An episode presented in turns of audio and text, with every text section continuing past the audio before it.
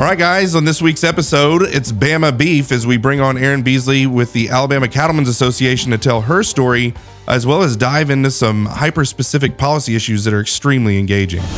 We have an incredible culture here in the state of Alabama, but our politics and public policy don't reflect the people of Alabama. Media drives culture, culture is what drives politics and public policy. Welcome, everyone, to 1819 News, the podcast. I'm Brian Dawson, CEO of 1819 News, and host of this here podcast, where we are in pursuit of a free and flourishing Alabama every single week. Got another great episode for you today, bringing on Erin Beasley. She is the Executive Vice President of the Alabama Cattlemen's Association. We're going to be hearing from her a little bit about her story, as we always ask any guest. Tell us, tell us your story. A little bit about her, what she does, and then what the association does we're also going to talk about the museum. I mean, there's no way we can talk about the museum. So we'll talk about that. And then we're going to talk policy stuff. They're an association. That means they're down there lobbying uh, on behalf of their members. And so we want to talk to them uh, and just ask a couple questions. And so we'll jump into that. But before we do, please, whatever podcasting app you're listening on, go subscribe, like, follow, click the bell, whatever it takes to be getting notifications uh, every time we publish a podcast or content so that you don't miss anything. I know you guys got crazy FOMO for 1819 News, the podcast, fear of missing out. Let that fear of missing out drive you to hit the subscribe button or follow button or like button or whatever button it is on your podcasting app. Go there, please do that, and then share this on social media. That's the big ask. We'd love for you guys to go become a member and give us money. Um, but just as valuable is you guys sharing our content so we can get out to as many people as possible. So please do that. And then if you do want to become a member, 1819 News, the podcast, or you know, 1819news.com, not the podcast. Let me make it more confusing for you. 1819news.com. Go there uh, at the top of the website, says become a member. Click the button. Membership start as little as $5 a month. You'll get cool merch with that and also access to behind the scenes content. Though I don't think we'll be doing a behind the scenes on this one. This one's a pretty straightforward podcast. Um, see our behind the scenes. We get real political and we crazy conspiracy theories and all that kind of stuff. And so we save that for our, our paid members, but we'll just do a normal podcast and you keep your job. It's going to be great. That sounds like a good day for me, Brian. so, all right. Well, that will, uh, my spiel is over. We'll jump into the, the conversation and the content. So, Erin, thank you so much uh, for joining me. Did you come from Montgomery to come up here? Yeah, I just, you know, quick trip up 65. Thanks for having me. Yeah, glad you're here. I do that often. I live in Wetumpka, and oh, so okay. our offices are up here. But the next three days, I'm going to be down in Baldwin County and Mobile mm-hmm. County, and so I'm just kind of all over the place, just up and down the yeah. interstate. I, yeah, I feel you. I commute 40 minutes yeah. on 85, so I, okay. I, feel you on that. Are you like coming from Shorter, or where are you? Notasulga, so just other side of Shorter. I'm familiar. Yeah. yeah. Uh, my son played football in Tallassee and Reeltown. Oh yeah, and played uh-huh. so. Yeah, we go to church in Reeltown. Okay. So. See, I like that's this is a good area. Good people over there. Okay. Well, good stuff. Um, so you are the executive vice president of the Alabama Cattlemen's Association. How long have you been there? So I've worked at the Cattlemen's for 13 years, oh, wow. and I've been in my current role. This is uh, year seven, actually. Okay. Yeah. See, I don't know why someone said there's someone new, and but well, uh, probably. So my predecessor uh, that I work for for half the time there, um, he was there over thirty. So I think okay. for at least twenty years, I'll be the new person. There, there you go, the new the new lady. Okay, well, um, yeah. So it's interesting. Obviously, I think to me, one of the most uh, important things uh, that we need to focus on that people they, they don't think about.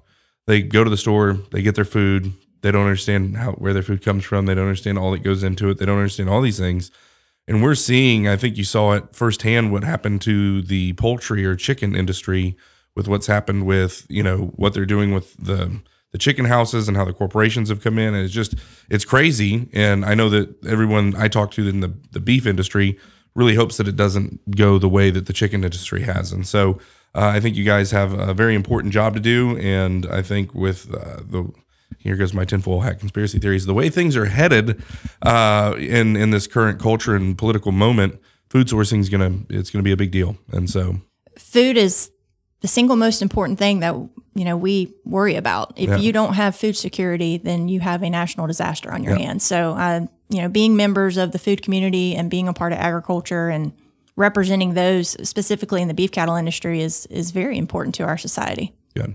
I agree. Awesome. So, um, talk a little bit about your story. Where are you from? Where you grew up, and how did in the world did you get into the Cattlemen's Association? Oh, that's a that's a, the, a loaded question in itself. um, I'm I'm a transplant to Alabama, so Okay, I. I I didn't grow up here. Um, yeah, you ain't from around here. I ain't from say. around here, but it's been home forever Yeah. for around 20 years, so it feels like home now. But I, I grew up um, in Jacksonville, Florida. Okay. Uh, so graduated from there. Um, moved to Alabama to go to Auburn, and so I've I graduated from there. I got a, a bachelor's degree in animal science with uh, specifically in the meat science area, and I graduated in 2008. So we all know what happened in 2008 Mm-hmm. Real good economy. really tough economy. So, um, luckily, I had a chance uh, to get some graduate school paid for. So, I stayed on for another two years and did a master's in, in meat science. Um, And where did you say you went? I went to Auburn. Oh, yeah, so. I was in the, the Cow College. Cal College. Yep, I was in the College of Ag. Um, very involved in a lot of um, a lot of the the clubs there and within the animal science department. Like I said, I was in meat science, which for those that don't know, a lot of people don't know what meat science No, is, I'm, but I'm all new here. yeah, so the specific the specifics of that would be really the the science behind animal proteins and, and the quality behind them and, and how we influence quality of them. So how do how do we produce a good steak ultimately? And so that relationship between the live animal and getting to the meat product. So really neat stuff. Um, you know, probably in those days as a college student, thought I'd end up more in, in the product uh, side of things and, and working in the industry in that manner. But um, in 2010, when I graduated, I um I graduated in May and I, I kind of had like a pay the bills job that summer. Yeah. I was just, you know, kind of tinkering around. It actually was affiliated with the Kentucky Cattlemen's Association. And um I uh, I got a call from a professor and she said, "Hey, somebody's just retired from the Alabama Cattlemen's Association. I really think you need to you, you need to think about this job." And Yeah. it was in Montgomery. I was like, oh, "Yeah, that okay, that sounds good. Let me check into it." And I- I got hired there in in 2010, and um, the work I was doing was really in the area of uh, educating consumers, um, promoting our product beef, and and working in that area. And um, you know, have been at the association ever since. And if anybody's ever been in the association world, here's how it goes, Brian. You start off, and if you stay long enough, you're going to end up doing a lot of different things because people come and go, and, Yeah. and you know, small staffs generally, which is how we are, Yeah. and gaps need to be filled, and, and life goes on. And so I ended up, um, you know, doing a lot of different things. And as I mentioned earlier, my predecessor, uh, Dr. Billy Powell, he was there for over 30 years. Um, we're the we're one of the only associations in the country. I'm I'm only the third exec for our association, which which is un, unheard of. So Yeah. Dr. Powell announced his retirement, and um, the board uh, they voted and promoted me in, into the position of exec, and so I've been in that position since. So management, uh, governmental affairs. Um, just for a little personal, my husband and I, I mentioned we live in Notasulga, so our farm is there. We have a commercial cow calf operation. Uh, we do hay production, um, and then my husband, he's uh, he's a general contractor um, on the commercial side. He grew up uh, on a farm in the Wiregrass area, and so um, he's from a row crop and cattle farm. And um, so we've started our own farm in Notasulga. We've got two kids that we enjoy raising Yeah. on, on the land, and um, so I'm I'm in cattle basically 24 seven of my life at this point. So, but uh, very rewarding. Um, I love the association. I, I love the people we get to represent and the issues we work on. You know, they're not always easy, but um, you know, it, it it it's a great thing to work on because you know that you're affecting good people and Yeah. that you're trying to help the people that are producing our food. Yeah. And and that you know, that's that's kind of the what gets me up in the morning thing. Yeah. Probably more than you wanted to know, but No, that's exactly right. I, I mean, I'm always interested in one in hearing people's stories because people's stories typically we've found ties into what they do and why they do it. Yeah. It just does, and and so I always find that interesting. And then figuring out, you know, specifically um, how you know how you got it to be uh, in in the Cattlemen's Association. So I think that's good, and um, you know, to be able to hear that it's just something that pumps through your veins and you're passionate Yeah. about. I um I have the privilege of having one of those jobs as well. So it's special. And we're, really we're lucky to be able to do that. it is. We don't make widgets. We actually believe in what we do. So yeah, I tell my team that every single week. We do our all staff meeting and we pray and just say thank you for letting us do this for a living, right? Rather than Absolutely. making widgets. Not that there's anything wrong with that. Yeah. So Alabama Cattlemen's Association. Um, what are some of the things that you guys uh, do? I mean, obviously, it's an association. You represent Yeah. dues paying members and so on and so forth. So, Yeah. tell us a little bit about the association. Yeah, I'll try not to get into too many weeds because Yeah. um, we we do have multiple arms to our association. Um, if you look across the country and go Cattlemen's Association across the state, state, we're we're pretty unique in in how we were set up. Um, we were set up in 1944. Um, really rich uh, history. I mentioned that we've only had two executive vice presidents before me. The original one was Ham Wilson, and then Dr. Billy Powell, and and, and now me. And that that's allowed for a lot of um, consistency and leadership and just you know it, it's really paid dividends i think over the years because the association has i mean it's been as big as the largest state cattlemen's association in the entire country which Yeah. i don't think a lot of people when they think of alabama they would think oh well they have the largest cattlemen's association what state would you think of Texas. yeah, For sure. uh, everybody. So, Yeah. but we've been able to maintain a, a top three membership. We represent over uh, ten thousand. Last year, we we ended the year at ten thousand two hundred and eighty three members across all sixty seven counties. And That's so, incredible. um, so we've got uh, you know we the vast majority of our membership are you know you used the word independent farmers earlier uh, when we were talking about getting ready for this. Um, Yeah. All of our guys are independent farmers. Yeah. Um, they may uh, raise cattle full time. They may um, have a, a job in town and have cattle on the side or as a second job, Yeah. which it is. Um, or, you know what, they may just support the fact that, you know, I get to live in this country and eat steak and beef whenever I want to. And I want to make sure that those folks are in business to produce it. So you don't have to own cattle to be a part of our association. But we are a trade organization, uh, um, as you mentioned. And so we, you know, if you're a dues paying member, you know, the, the reason for that, you know, you're going to pay dues, you're going to be a member, um, be involved in your county organization, hopefully, um, receive, uh, you know, our magazine. We do a monthly publication. And then we've got uh, the governmental affairs that, that works on behalf of our producers and, and our policy uh, movement. And so, um, so that's kind of like one arm. Sure. All right. And then under the roof, under the house, as I call it, um, we've got the arm that does the promotion, which is where I started. And so Yeah. that's our beef promotion. That's really, if you've ever heard of beef, it's what's for dinner. Yeah. Okay. That, so, so we, we promote that. Um, and that, that, part of the checkoff? it's program? done through the beef checkoff program. And so, um, so our staff, we basically take, you know, that, that national plug line, beef, it's what's for dinner. And our job is to really insert it and inject it into Alabama consumers. And so that's, um, a big piece of, uh, of what we do. And then, um, the other large arm that we have is our foundation. And so we have a foundation that was developed. We have a vanity tag like a lot of Yeah. groups do, and it's grown a lot. Um, exciting thing is uh, we're about to award scholarships for the year, and we're doing over hundred and five thousand dollars this year Wow. uh, to young people, and you know that that's something I can remember when we were only able to, able to do fifty thousand. It Yeah. wasn't that long ago, so we've seen a lot of growth in that Are they area. all going to Auburn? No, no, they're not. You know, I was looking through the list the other day. We've got kids going, you know, they're, they're going all over the place. Yeah. It's amazing what these kids are going to do. And, you know, we support scholarships for kids going to trade school and, you know, four year institutions, community colleges. We've got one for kids going in agricultural law, rural medicine. I mean, we, we really try to cover the gamut and try to Wow. help these people that are going to be influential, hopefully at the rural level, which Yeah. is where, you know, we Yeah. feel like is our bread and butter.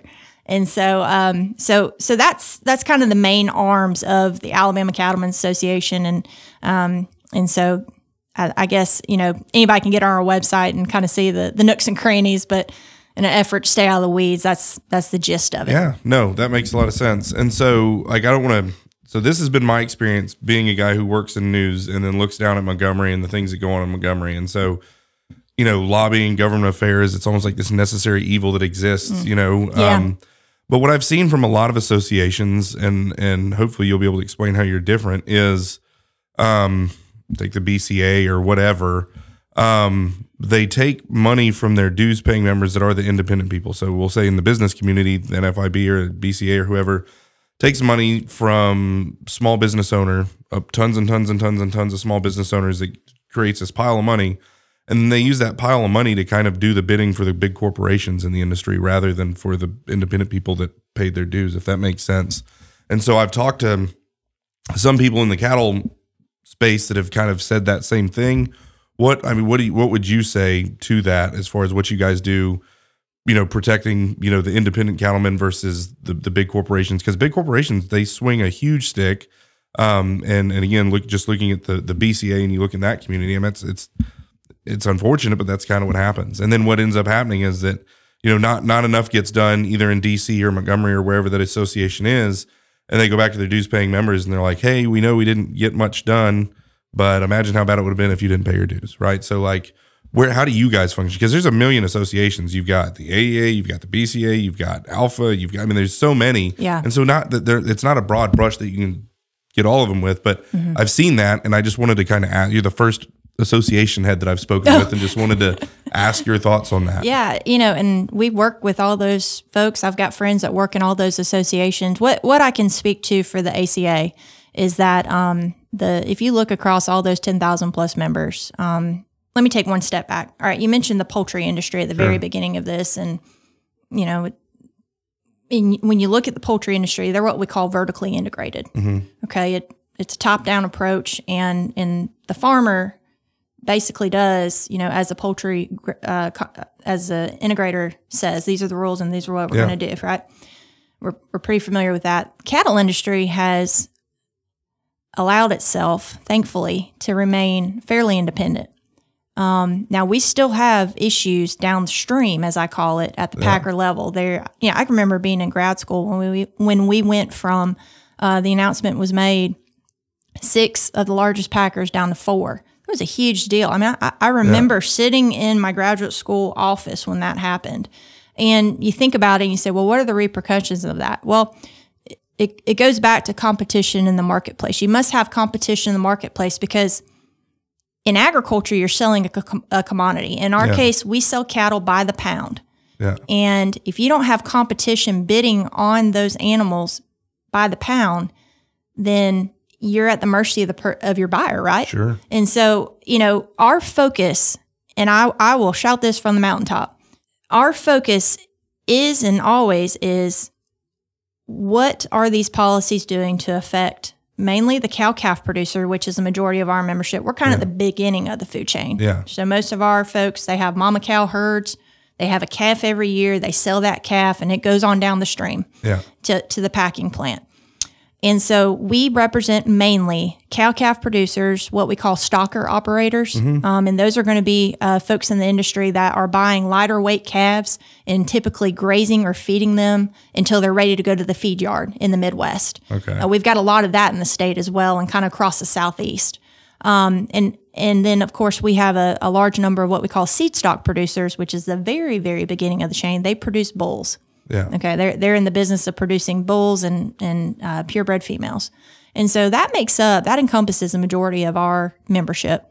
And if you go and poll those types of producers, we generally have, or there's a lot of times that we have a different thought process or a different policy position than say somebody that lives in Texas or Nebraska, yeah. whatever it may be. And so I can say at the state level, when we're in Montgomery in our yeah. state house, which gosh, it's just a lot easier to work in our I can't believe I'm saying that in our state house than like yeah. trying to get things done in DC. Oh, oh my gosh, what a yeah. drudge. Uh, I mean, talk about turning your wheels. And so our things at the state level that we focus on, you know, we want to eliminate red tape wherever possible, right? Yeah. Biggest thing in agriculture is is the regulatory burdens are are just you just cringe sometimes when you start yeah. thinking about it. And so um, at the state level, which we're fortunate in Alabama, we haven't had a lot of the a lot of things you hear about in other states that are kind of matriculating in.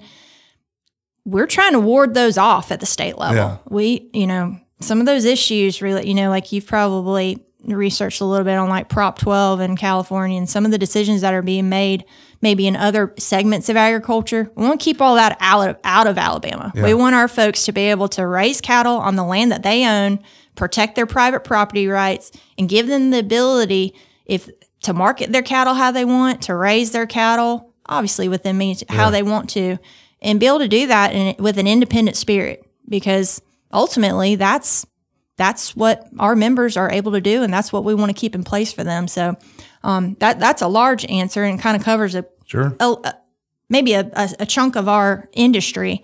Um, but it's not always easy to determine where you are on these policy issues. But we have a policy book, and we've got a group of leaders that are involved. And I mean, we, you know, whatever's in that policy book, it's it's not what I say. I mean, Yeah. our members make the decision, and they vote on it, and then we go and carry it out. So maybe like a real world example. So going into this session, we're about to start in a couple weeks. Okay. So one thing that you know we feel like would really help our guys. Last few years, we've seen crazy increase in cost of inputs. That's that really affects the bottom line, especially when you're trying to sell animals per pound. What is cost of input? Input, so your fertilizer cost, your Yep. material Okay. cost, your feed cost, Yeah. all these things to raise that animal. Because ultimately, we're raising cattle. Yeah. In um, Alabama, luckily, we've got a lot of um, agricultural tax exemptions. But one area that we found that is not currently in the ag exemptions is um, on fencing materials. Okay. Well, you can't have cattle Without a fence. if you don't run fence, and so um, or you're going to have a lot of problems. So. Um, so we're, you know, we we're looking at Senator Williams. Uh, it's actually pre-filed SB six, but um, we're we're looking to try to get a tax exemption on fencing materials for livestock production. We feel like you know that's something that can help our guys' bottom line. Um, Yeah. So you know, that, I guess that's one example. Um, yeah, that's great. a few years ago, we we passed a bill that um, you know we hear a lot about uh, lab grown meat and cell cultured meat and all these things trying to claim that they're beef, and they're not. Yeah. Um, So we you know we went into the the language in the or in the code of Alabama code section and cleaned it up to say you know what you cannot falsely label that product if it's lab if it's lab grown it's Yeah. not beef don't call it beef and so Yeah. in alabama you can't put a label on it that says beef if it's not raised you know grown from an animal raised in a pasture and Yeah. so and that's to protect our consumers we want them to know what product they're buying Yeah. so hopefully No. that helps a little No, bit that absolutely does. And and that is the question because I mean you can say it right there, like you're literally trying to pass legislation that's gonna give a tax break to people on fences. That's obviously positive. That's you know, so something that's very tangible, something that's very simple. It's not something that yeah, we'll see. Um, but yeah, that that's great. And and that is I this has just always been a question I've always had and you just happen to be the first association head that's walked in here. So you you got to answer it for me. Um and, and everyone's like I said, everyone's gonna be different. And so um, I'm glad to hear that. Let's talk um, the museum. I've heard about it. Um, I saw. I looked it up a little bit before the interview. Um, talk about that. What is what is the museum? How did that come about? Yeah. Where, where where can people go to visit? oh visit? gosh well first you need to come Yeah, do you have kids I have seven.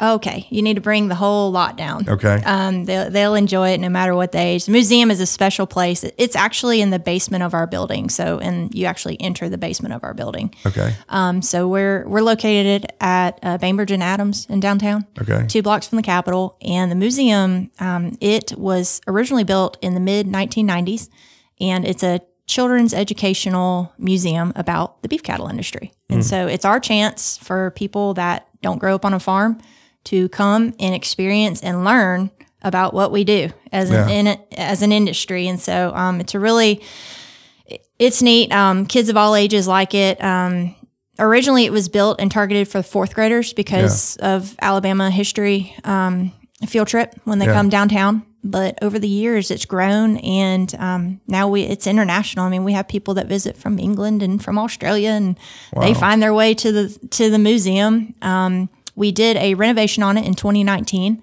and just luckily, we got that done just in time before the pandemic hit. Um, so it's uh, probably changed a good bit since that time, just because there just doesn't seem to be as many field trips and stuff Yeah. as maybe we had pre-pandemic. Do you get a lot of homeschoolers? We have a lot of homeschool Gonna say, groups. We're seven kids. I probably homeschool. I do. So so we get a lot of homeschool groups. Um, we get a lot of daycare groups. We get a lot of folks that are just um, stopping in Montgomery on the way to the beach or Yeah. up to Huntsville.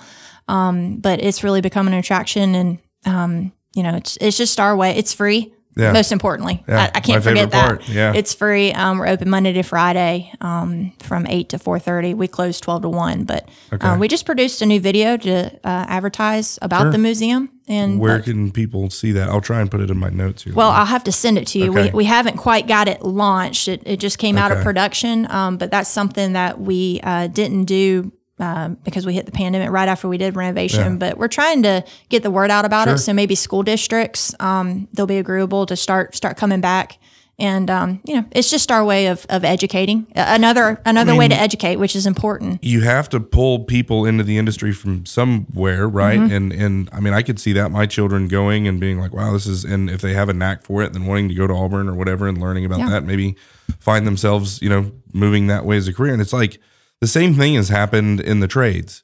Mm-hmm. Right. Everyone thought that you had to have a four year, a six year degree or a doctorate or whatever. And, you know, the better education. And, and again, education's, you know, is, is an absolute must Paramount. Sure. paramount. And but everyone, like my dad, always taught me, you got to have a four year degree. The only way you're going to get a job is you have a four year degree. You got to even if you My get it in basket weaving, Yep. right? Gotta same same same era we grew up in, and so Yep. because at that time that was a really big thing.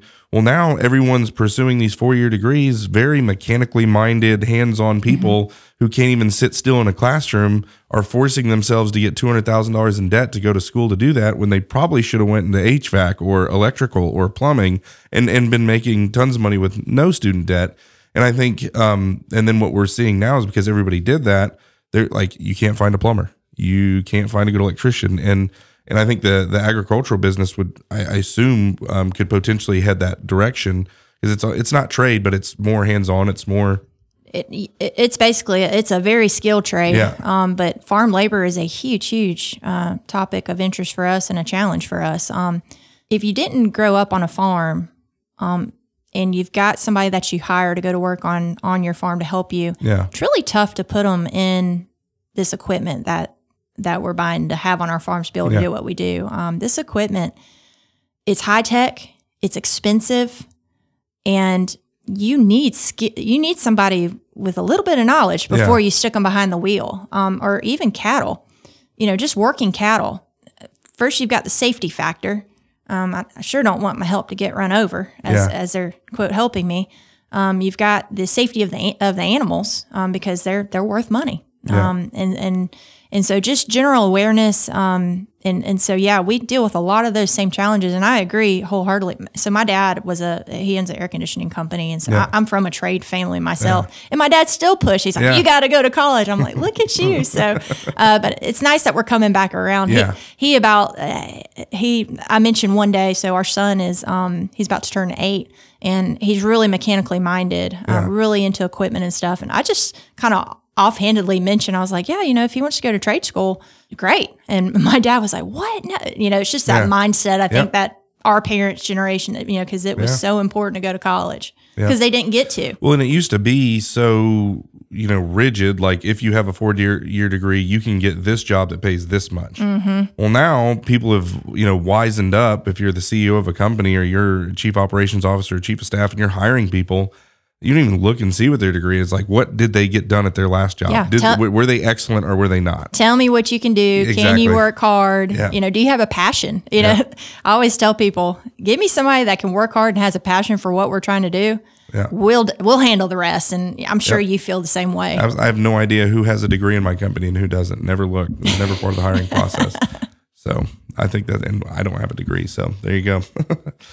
well, good stuff. Um, so the museum, one of the things I'll I'll try and do once you get the video out, maybe we'll do an article on it. Um, I'll get you in touch with Erica. She will love the museum. yeah, that'd be great. Um, and uh, she's our uh, agricultural expert. okay, Um, Great. And she she's a does a wide variety of things that she's an expert on, but she writes all of our agricultural stuff. okay, So that'll be good, and then we'll get the video out there. And then if it if you get it in time before this publishes, I think this will publish in a couple weeks. We'll get that out there too. So Perfect. good stuff. thank you. Well, I know where my wife is going to be. We're going to go check out the museum. I'm, Come I'm, check it out. I'm it's a lot of fun. I'm confident. If you see seven kids running around that look just like this, they're mine. I, I So- don't know. All right. Um, I guess to to finish it out, um, wanted to just ask a couple policy questions. Okay. Like I said, have friends that do this, and Mm-hmm. they're like, "Hey, would be great if you could ask and just kind of see where they stand on this, that, or the other thing." And so is in, and I know some of the state associations are subsidiaries of national. Are you guys the subsidiary of the NCBA, the National Cattlemen's Beef Association? Or are you Yeah. guys separate? We're a state affiliate. State affiliate. Um, we Okay. are. So we're actually heading to their annual meeting next week. Okay. Um, but we operate independently of them, but we are state affiliate. Okay. I didn't know that I'm like I'm Googling as I'm researching all this stuff. Okay. So um one thing, and it sounds like just based off the conversation we have, you would be in favor of it, but um, mandatory county, uh, or excuse me, country of origin label um, passed legislation to require all beef sold in grocery stores to be labeled as to where the animal was born, raised, slaughtered, and processed. Uh, he says this will enable consumers to choose to buy USA beef, and doing so will increase demand for USA cattle. Uh, and even further, you could go in Alabama beef mm-hmm. on the label. But where, where, are you guys on that? So our policy position on COOL, uh, shortened term country yeah. of origin, origin labeling is is voluntary COOL, yeah. and so we we had MCOOL, which is mandatory country of origin labeling. Mm-hmm. Um, it would have been back. Um, I'm trying to think. I, I believe it started when I was still in grad school, and then early on in my career with ACA, we had it, and then it and then it went away. And our position on that is voluntary because we all know how the government operates and how they do things. It's not always the best or the sure. most efficient. Um, and so the label that they were putting on it is like a black and white with that just is just stamped. It has no pretty USA yeah. flag or anything like that. And so our position is that if if a producer wants to produce something that has that label on it, yeah. that that should be a vol- that should be a market driven voluntary thing that they do and, and they have the ability to do that we have a lot of producers that produce what we call uh, direct to consumer yeah. in the state and, yeah. and they sh- certainly can put that on there yeah. now um, one one thing i always like to mention when we're talking about MCOOL especially at the um, retail level and so you walk into the grocery store and you're looking at the meat case and you're you're trying to decide okay am i going to do um, a ribeye tonight or, you know, maybe some ribs, whatever it may be. The vast majority of the product sitting in that retail case is raised and harvested right here in the United States. Yeah. Um, food service, which is your restaurants and stuff, that's where you may see more of, of your imported product. Yeah. Um, but the vast majority of imported product that wouldn't have that USA label on it, no matter what, it is uh, in the form of ground product. Um, yeah. I always say that ground beef is the chicken nugget of the yeah. of the cattle industry of the beef industry. Uh, we got to have it, and we we eat a lot of it, and we produce a lot of it. Yeah. And with the way that we we raise cattle, and that we raise cattle that are um, they're well marbled, they taste good, but they do have some fat on them. Yeah. And so to keep up with the demand to be able to produce enough ground beef that is um, economical so mm-hmm. that you and I you can buy it for your family yeah. of nine yeah. and I can buy it for my family of four. Um, we do import what we call trim from uh, okay. uh, Australia is the main one. Yeah. Um, and so that is just brought in and trim is just going to be lean. Okay. Very lean meat that's that's blended with that fat that we have and also lean that we produce. And it is um, that's that's that's producing different fat to lean ratios of ground beef. So, like you see 85 15, you may see 80 yeah. 10, that sort of thing. Um, if we cut off importing those products to blend and make that ground beef, we we would likely be in a position where we were taking a beef carcass and where we are right now cutting steaks to produce a steak to sell at you know 15 16 99 a pound we wouldn't want to get a, get ourselves in a position where we're having to grind that to sell it at yeah. four ninety nine a pound. Yeah. And so we've got some we've that's a complex issue and we get a lot of questions about COOL. Yeah. Um, but our position is voluntary COOL and um, it's complex and I'm always happy to talk through that with producers. Yeah. It's also a polarizing topic. I'll be very yeah. upfront with you.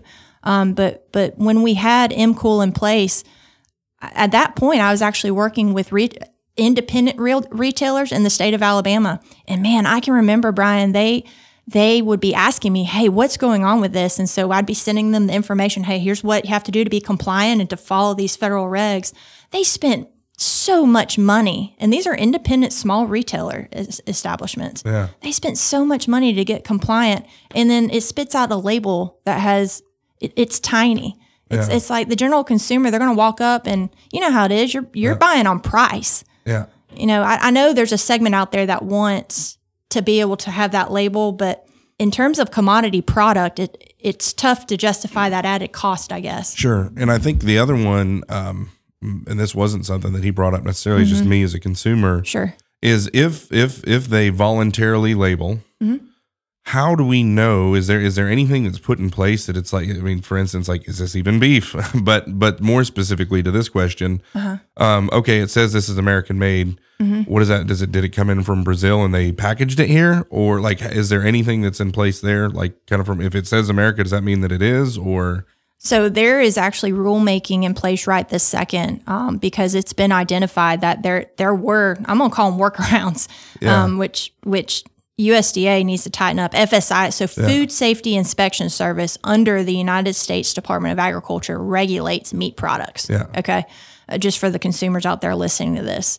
Um, FDA handles food products. So yeah. meat is up under FSIS. Okay. And there's a workaround right now in the current language and and yes, there are workarounds where you can if you um, import in let's say um, a product and then repackage it, then yes, with the workaround, you can put that. And so we we absolutely want that cleaned up. That is that's false labeling. Yeah. That's not fair to the consumer. When you yeah. walk up, you should know exactly what's what's in there. And credit to National Cattlemen's, they they really were at the forefront with FSIS of kind of figuring that out. And we've we've been you know supportive and and D- we we do some work in DC as well. Um, but but yeah, that's something that needs to get uh, tightened up because yeah. that should have never that should never happen. Yeah. You know how it goes with laws. Sometimes yeah, I was going to say there's always someone. There's there always waiting. something. I know it. It, it feels like thing. that. It is, yep. it is. All right. Um, next question. I've only got five, so don't worry. I'm not going to. Oh, it's all, all good. This is. I mean, I take questions all the time. no.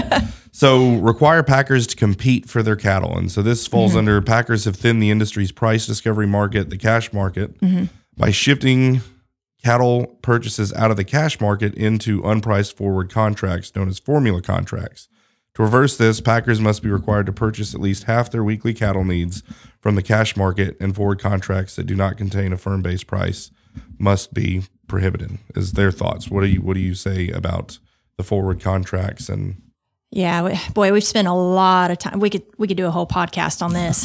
I'm thinking, I'm like, this might be, this is fun. Oh gosh, so um, we spent a we've spent a lot of time in here, uh, especially in 2020 and 2021 um, when COVID hit. The market, the cattle market crashed. Yeah, um, it it crashed. Um, those we refer to them around the office as those were dark times. Yeah. Um, I don't know if you know, but the cattle market's up and has been for about a year now. It's very nice. But yeah. um, price discovery, you've got to yeah. have it. We talked about earlier. You you need co- competition. You need yeah. competitive bidding on your cattle, and we need a cash market. Um, this is a very complex conversation that I can't talk about in in one answer. Yeah. But um, our position on this is that we firmly believe that there needs to be cash uh, cash um, bidding out there. That we need competitive bidding on our cattle and that formula cattle do not need to take up the entire space of bidding on cattle. Yeah. It creates it it creates basically a you know a, a segment of cattle, a large segment of cattle that the price is already determined. Now, uh, I want to also iterate that it's very important that we have the freedom to market our cattle how we want and get get rewarded for the genetics we're putting in our cattle for the improvements we're making uh, in our in our weight gain in our calves and the nutrition plans that we're doing. So if yeah. I'm putting in extra effort, I should be rewarded for that. Uh, agree? 100%. Absolutely. So, but the cash market is is very important, and through some of the um, I'll say uh, tough parts of that conversation, especially 2020, 2021, um, we were supportive of of changes that would help that situation. Um, that was a very there were you were either on one side or the other across the industry. Really tough topic, but um, the good thing though, and I think this is important for a lot of our members to know, one thing that's really changed in the last 10 years in our industry that's been good for the cow calf sector. 10 years ago, there was absolutely no safety net available or tool, what we call a risk management tool, for a cattleman to go out at the cow calf level and purchase to basically create a price safety net for his animals. Yeah.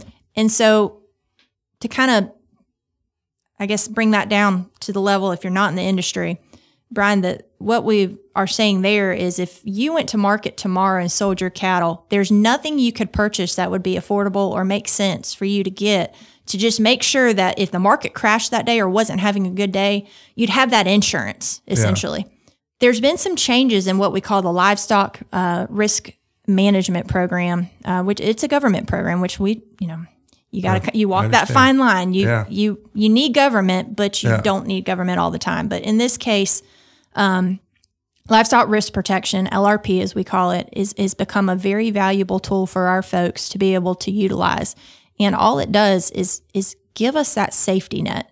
If the market is not good on the day that we go to sell with those animals, you know, and again, it's your choice if you want to buy it or not. If yeah. you want to float out there and and not have it and take it, have that risk, yeah. That's that's on you because you're an independent producer. Yeah. But if you're somebody that wants to try to mitigate risk, you can now take advantage of that. And there's there was changes in that language that has allowed our producers, even if you only own one head, you yeah. can buy LRP to be able to create that and have that risk management for your program. So that that's been very important and something that, you know, I think going forward we won't maybe have the volatility. That that's really all we're trying to do is trying to mitigate volatility in the marketplace. Yeah. Because you never know what's going to affect the cattle market. It could be something that's happening across across the Atlantic Ocean. It could be right. something that's happening in commodity prices, like the price of corn. It could be the latest USDA report that comes out that yeah. says this is how many cattle we have on feed. So we've got a lot of parameters there. Uh, you know, we've had, you know, one of the big plants caught on fire. It's like, yeah. are you kidding me? You know, yeah. we're sitting here and all of a sudden we're again we're at the mercy of the market here. Yeah. And so so we we are looking for ways to create tools for our folks to protect themselves because I think that's the best thing that, yeah. excuse me, I don't go on what I think. We believe as an association, our policy supports this.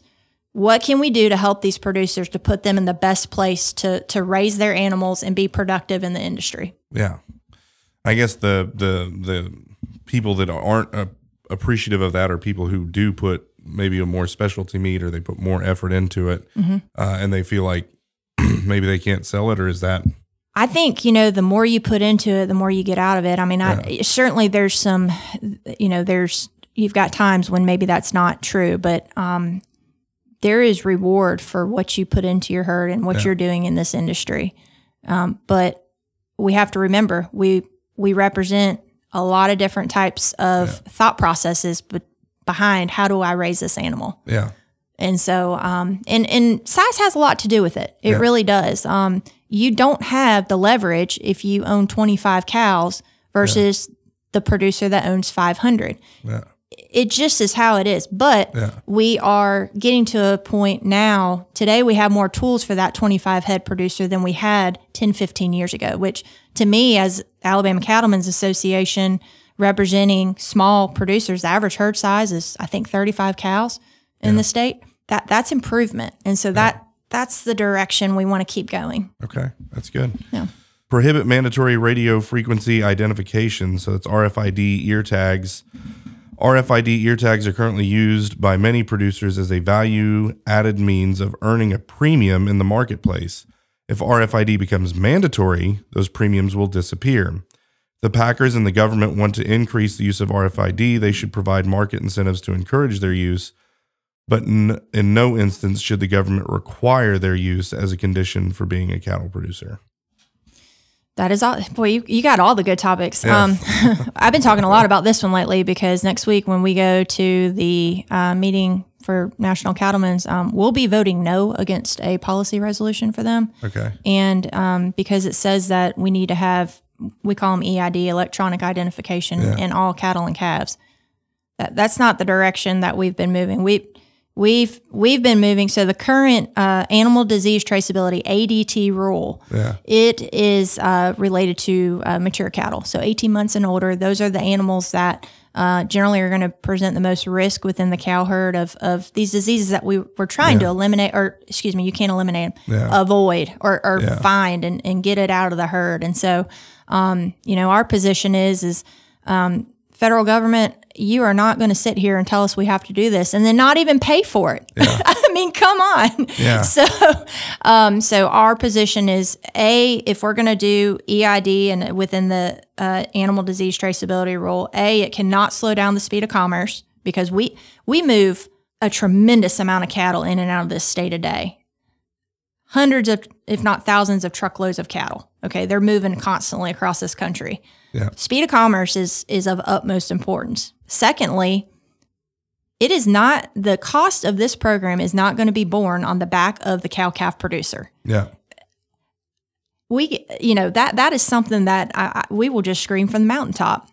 If we're going to do things that are being kind of driven from the, the other side of Yeah. the chain, as I like to say it, and it, it, it all flows downstream, and we're at the bottom of the stream here, the cost cannot come back to the cow calf producer. It Yeah. should not cost the cow calf producer an extra $2 a head to tag an animal to be compliant. Yeah.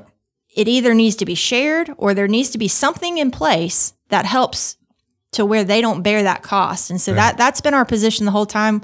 Animal disease traceability is, is very important. If we don't have the ability to know animals that you know need to be taken out of the herd or animals that are sick, whatever it may be, you know, food safety is of utmost importance. But so we're supportive of animal disease traceability, but it needs to be reasonable and something that is economical, economically sound for the producer, specifically the cow calf producer that's going to get stuck doing this program to implement it to get it all the way down the stream. Yeah. Okay. Um, and and again, this is me not knowing anything. The direction that the chicken houses, I don't know if that's even what they're called. In my head, they're called chicken houses. That's what I call them. Yeah. Okay. Yeah, Just chicken make sure houses. Chicken houses. Sure. Um, to where it got to be so big, like you know, got to be so expensive because of all the requirements on the chicken house. So your margins are, you know, basically non-existent.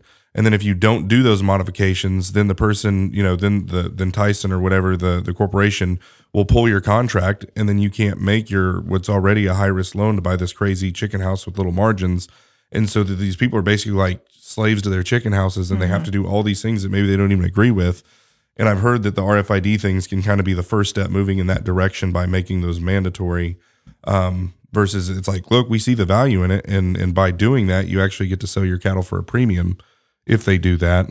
But then when you make it mandatory, then they'd lose their premium, and then you're also moving into weird, weird territory. So We we've got a lot of things that you know I think we're watching on the you know at the other end of the food chain, so to speak. Um, we're very concerned about the movement to vertical integration. I mean, we, Yeah. we do not want that to happen. We are independently minded folks, Yeah. uh, specifically my members, and um, you know, and that's important. And, and the things that you brought up today, Brian, I would say are all very um, they're very national type issues and, and we certainly spend a lot of time there and you know we, we try to work in that area. It's tough though because it it is at the national level. Um, and you've got a lot of differing opinions on what should and shouldn't be done on those things. You've got a lot of drivers whether it be from the packer level the feed yard level whatever it may be. Um, but you know there, there's a lot of things that concern us also at the state level. Um, you know one thing that that we um, are having a lot of conversations about is just how do we keep land in agricultural production? yeah, I mean, look around. Yeah. Every t- everywhere you turn is turning into subdivisions, um, Amazon, yeah, uh, solar panels. You know, you you name it, and it's like where where are we going to graze cattle? So that you know, if you say, hey, what's something in Alabama? We need to. I mean, like Yeah. land and ag production is very. I mean that that's important. Young people getting involved and having the ability to enter the industry. You know, the amount of capital it takes to be able to do that. What can you know? To me, the association has the ability to really make its mark on on some some of these real state type issues as well, and and so we really spend time on both sides. But, Yeah. but those are tough issues. What you're asking about, and they're Yeah. boy, they're like they're, they're just Yeah. big. You know, they got a lot of layers to them. yeah, So sure. Um, isn't everything right? yeah, I was gonna say I have two more of those. so, um, no, and that is interesting here because that's the whole reason 1819 exists, though, is because there is there's all this national talk, there's all these Mm-hmm. national politics. That's the big sexy thing is what's going on on Fox News in Alabama. Other states it might be CNN, but in Alabama, yeah. what's being said on Fox News, that's Right. what everyone's TV is tuned into. Oh my gosh, Nancy Pelosi and Vladimir Putin are going to ruin our country, and it's like no, like there's a lot going on here that we can actually do something about. And no one wants to pay attention to it, and so I totally understand what you're saying about hey, I mean, yeah, that stuff we have to pay attention, but this, and so that is Mm-hmm. you got to work in both in all of Yeah. it, and it's Sure. it's a lot. It's it, you start talking about the issues, boy, you can you can Yeah. get down the rabbit hole quick. yeah. All right, two more rabbit holes. Okay. Uh, reform, reform the beef checkoff program. So we talked about the beef checkoff program, Yeah. and my understanding is it's like a dollar a head, and then it's another dollar when it goes to the packer or whatever. So it gets. Let me just read this, and then Uh, okay. Yeah. I was pretending like I knew what I was talking about there for a second. I shouldn't do that. So, reform the beef checkoff program. The beef checkoff should prohibit lobbying groups from receiving checkoff funds and it should allow the promotion and advertisement of USA beef. From what I heard you saying, that is what you guys are using your checkoff dollars for is to promote the beef, it's what's for dinner mm-hmm. type of things. And Sure. so it says currently the program informs consumers that beef is beef, regardless of where it's produced or who produces it. So I think they're leaning more towards promoting USA beef. Mm-hmm. Um, this commoditizes beef in the midst uh, in the minds of consumers and encourages them to simply seek the lowest cost beef. We kind of talked about this too, since they believe all beef is the same. As a result, the checkoff lowers the value of USA beef. And then I think the other thing, as I had this conversation, was not only that, but like checkoff dollars flowing more into lobbying rather into promotions. But let's go as a one-two. Yeah. Uh, let me start on the lobbying piece first. Sure. I, I can tell you from the standpoint, you know, if, if you kind of come into our shop, all right, Yeah, the checkoff dollars that come in for us to utilize to promote beef, yeah, um, they sit in their own checking account. yeah, And the time that I spend um, lobbying for the organization is not paid for by Yeah. the beef checkoff. It's paid for by member dues. yeah, I mentioned we're an affiliate of National Cattlemen's Beef Association. Yeah. They too have a membership arm in DC, and they do not use checkoff funds to lobby with. They have an office in Denver that handles the um, the promotion and the beef it's what's for dinner content creation and that Yeah. sort of thing.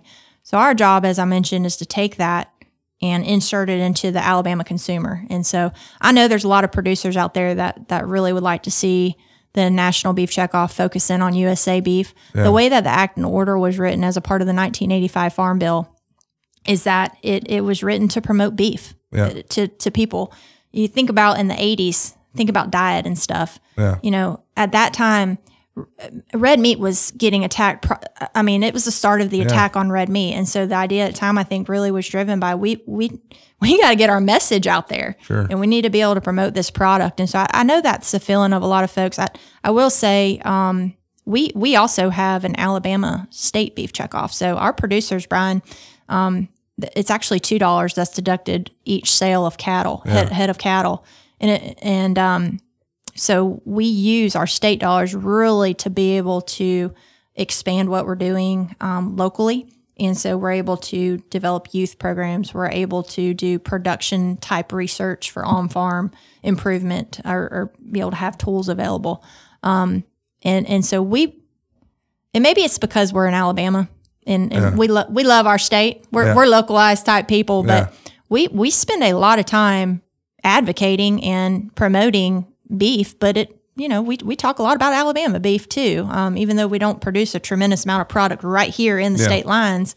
Um, so, but I, I understand the, um, some, some of the thoughts out there in the countryside. I'm not naive to them. yeah, Um, I can assure producers though that in our shop and what we do, I'm very confident that if you were to come in and say, "Hey, I, I want to see how this works," um, hey, look, we we're following the law and and what we're supposed to do on these things, and we do not. There is a firewall in place, and we do not cross it. yeah. Um, Those are two separate things, and so um, That's good. maybe it puts people at, at ease a little bit.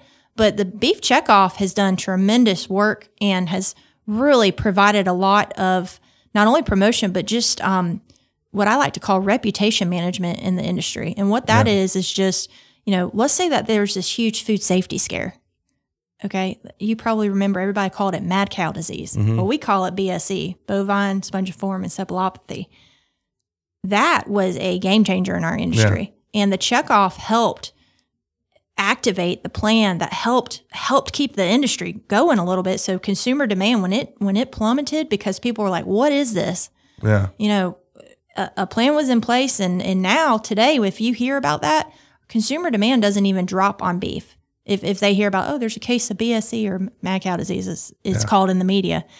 Um, so so there's a lot of good things being done. Is it perfect? No, pro, no program is. That Yeah. you can always pick things apart. But I would invite producers in Alabama if you have questions about the beef checkoff, please call me. I always let folks know. Please call me. I will be glad to talk to you about the programs we are doing in our state and the people that do them and how much they cost. I mean that it, it's their dollars, Yeah. and, and we're putting them to work. Producers, they work with us to put the plan together. We have a a council that oversees uh, the marketing plan for that and the budgets and, and the money, you know, how it's spent. Yeah. So it's not just us coming up with these ideas, figuring out how we're going to promote beef. Um, so, and it, hey, if they want to get involved, come one, come all. Yeah. I, no. I invite it. I really do. I'm, No, I can I'm, tell. I'm pretty pat. So I started off uh, the work I did for the cattlemen's originally. All, all that was funded through checkoff. So I'm, I'm fairly passionate about the checkoff because I've Yeah. seen the the good work it can do. yeah. Yeah. That's amazing. Good stuff. All right. Last question. It's good because we're about to wrap up on time too. So it's perfect timing. Uh, it says reform cattle and beef trade policies. Uh, the U.S. imports more beef and cattle than it exports, resulting in a price depressing trade deficit. Quantity limitations such as uh, through tariffs and tariff rate quotas are needed to give the domestic industry space to begin rebuilding its cattle herd that has been severely reduced due to both import pressure and widespread drought. Drought for sure. Um, w- right now, the cattle herd is as low as it's as it's been, I think, since the 50s. Um, I need to look. I, I can't remember if it's lower than it was in 2014, the, Yeah. the last trim. So it's about a 10 year cycle. Yeah. if you kind of look at the cattle cycle. Um, but import export, you know, we, we touched a little bit on it with keeping up with that ground beef demand. yeah. But um, you know, for we we need to trade. Uh, trading is important in any ag commodity, and it's important in the beef cattle industry as well. So we not only trade cattle back and forth with Mexico and Canada, we also trade back and forth uh, products. And you know, in the case of ex, let's talk about exporting first. If we're going to export products to other countries, a we shouldn't be penalized with any tariffs on it. Absolutely. Um, but but countries want our they want our product and they're willing to pay a premium for it. And so you take something like um, you know the classic example is like a beef tongue. You don't see a lot of beef tongues eaten in the United States, but in other countries they're willing to pay a ridiculous amount of money to get tongues. Well, that's also the case for like inside rounds, which is um, you know a product that normally would just get ground into beef, uh, ground beef in the United States, sold for you know four five ninety nine a pound. Well, in other countries they'll buy it for twelve ninety nine a pound because they can take it and you know it's a really high end product for them. So there's definitely a balance there, um, and there are times that imports probably get higher than people are, you know would would like like to see. But it's again, it's to keep up with demand of selling beef and selling beef to our consumers in the United States. So I guess this is my question for for folks that ask about this.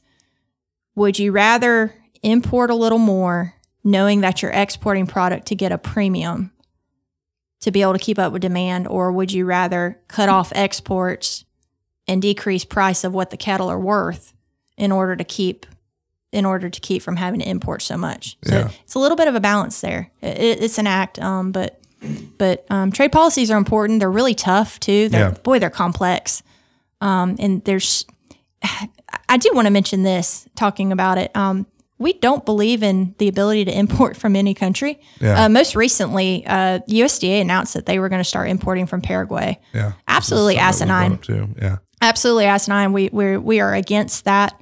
Um, they have shown time and time again that they uh, do not have a control on foot and mouth disease (FMD), which Yeah. is that's one of those things that keeps up that keeps me up at night Yeah. We do not want FMD in this country. It will it it will crash what we do as a as a as a cattle industry. You think, here's my tinfoil hat. You ready? There's people like Bill Gates and these other people that don't want us to eat beef. They're crazy. And then, and, well, I'm on the carnivore diet, so all I eat is beef. Okay, nice. Oh, yeah. I'm, I follow that guy on X, uh, uh, There's a guy, Shawn Baker. Doctor Shawn. Yeah. Yeah. boy, man, Yeah. he loves it. he does. Uh, I do it at the beginning of every year for either two or three months. Last last year I did it for 90 days. This year I'm going to do it for 60 days. And so Okay. Yep. Appreciate Um, that. Thank yeah, you. absolutely. um, I, trust me, I am sending a lot of money your guys' way based off of my grocery bill. Thank you. Um, but uh, I do. I think that that you know, and, and it's all part of the you know, this globalist centralization plan, and they don't want us eating red meat. They don't.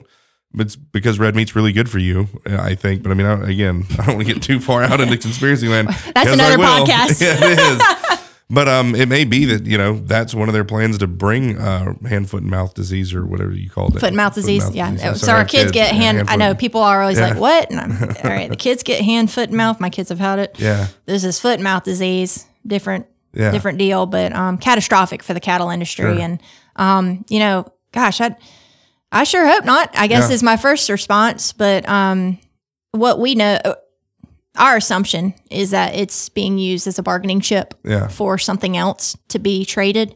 Yeah. And it's a shame that the federal government is willing to bargain and leverage on the backs of the beef cattle producers in this country. Yeah. And I'll I'll end it at that.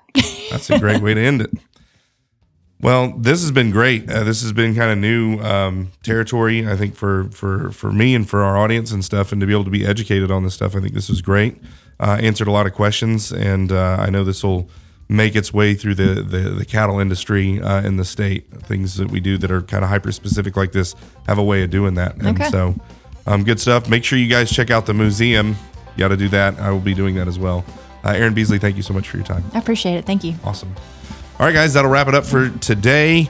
Um, again, go, um, please become a member. Go to 1819news.com uh, today. Click the button, become a member. Membership start as little as $5 a month. Go do that. And as always, put your trust in God and keep your powder dry.